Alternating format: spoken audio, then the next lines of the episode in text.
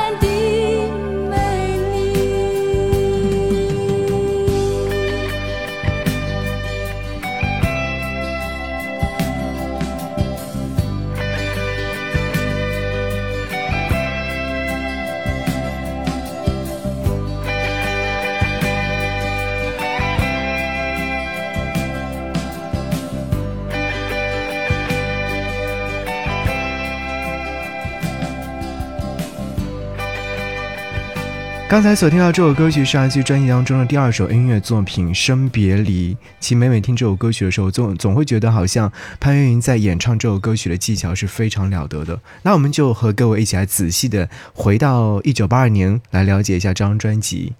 天天天蓝是潘越云继《再见离别》之后第二张个人专辑，当年曾经创下了十万余张的销售记录，使他成为家喻户晓的歌手。此外呢，这张专辑更于当年的经典奖当中获得三大奖项：最佳制作就是李寿全，最佳演唱是潘越云和最佳编曲陈志远。这张专辑是由李寿全担任制作人，在此之前他已经制作过几张成绩斐然的唱片，比如说《龙的传人》、《柴拉可汗》等等。当时潘越云的歌唱事业呢正值起步，李寿全他的心里面就想说。再见离别里的潘越云被认为和蔡琴是一样的，声音是很低沉的，但是他在高音的部分应该也会有很不错的表现。于是整个制作过程朝向就是让潘越云尝试较为清亮宽广的音色。为此，李寿全是非常严谨的来选音乐作品，甚至是在好的旋律的难求的情况之下呢，自己制作了《守着阳光守着你》这首脍炙人口的作品。而在编曲方面呢，其实也是由于当时非常流行的就是《梁祝协奏曲》，受到他的影响呢，陈俊仍然是掌握住了《天天天蓝》苦思苦念的哀怨意境，从一开始的那种小提琴的独奏就紧紧地抓住了听者的耳朵。我们一起来听这首歌曲《天天天蓝》，也是专辑当中的第一首曲目音乐作品。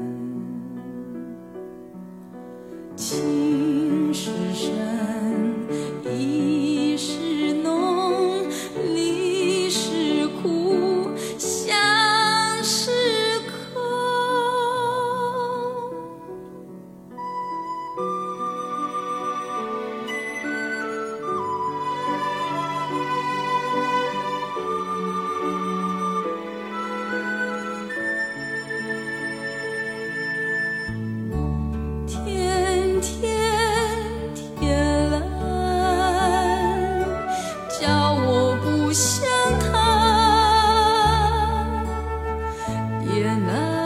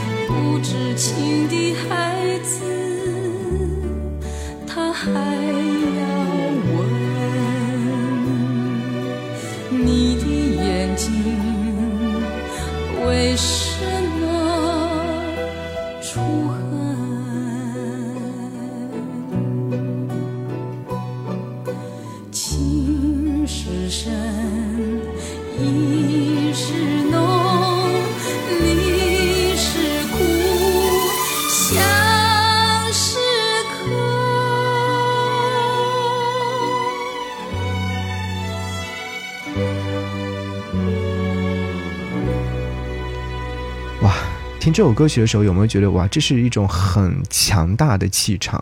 天天天蓝，你如果说是在深秋的时候抬头看一看，你经常可能会看到天天天蓝的状态。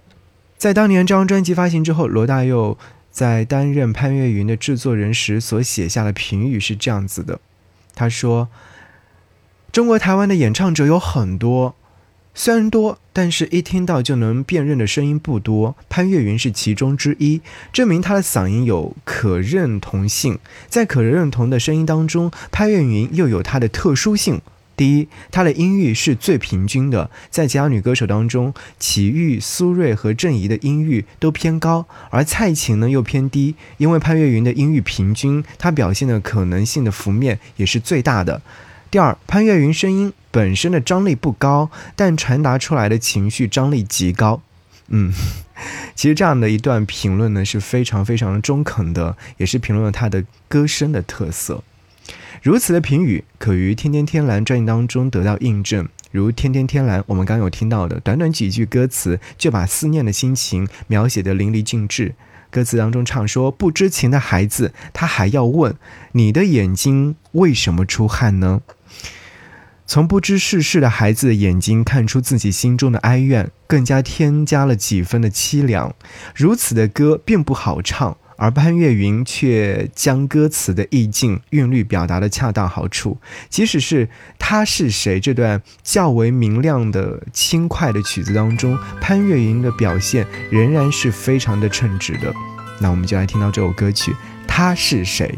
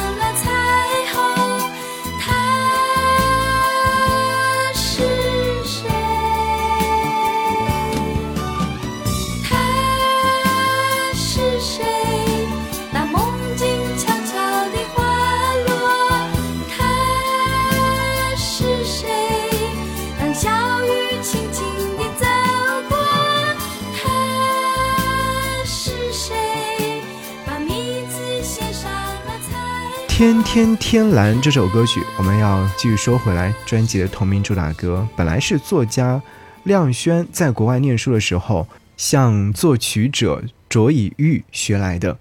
由于词意甚美，在一次陶小青家的聚会之后呢，流传开来，日后并由民歌歌手范广惠在演唱会当中发表。识货的吴楚楚一听呢，随即将它拿去了。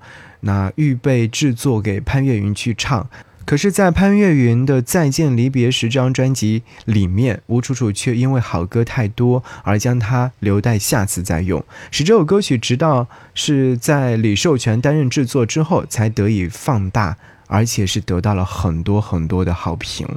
无论如何，天天天蓝已经和潘越云紧紧地联系在一起。即使在当时，中国台湾的流行乐坛更替一如沧海桑田，人们却永远难以忘怀潘越云赤足凝手背后的那片蓝天，非常的美好。我们在一起是爱情还是游戏？昨夜一天。清晨远去，风儿轻轻吹，吹得我人憔悴，举手想回去，却掉进寂寞里。可是该说再会，该不。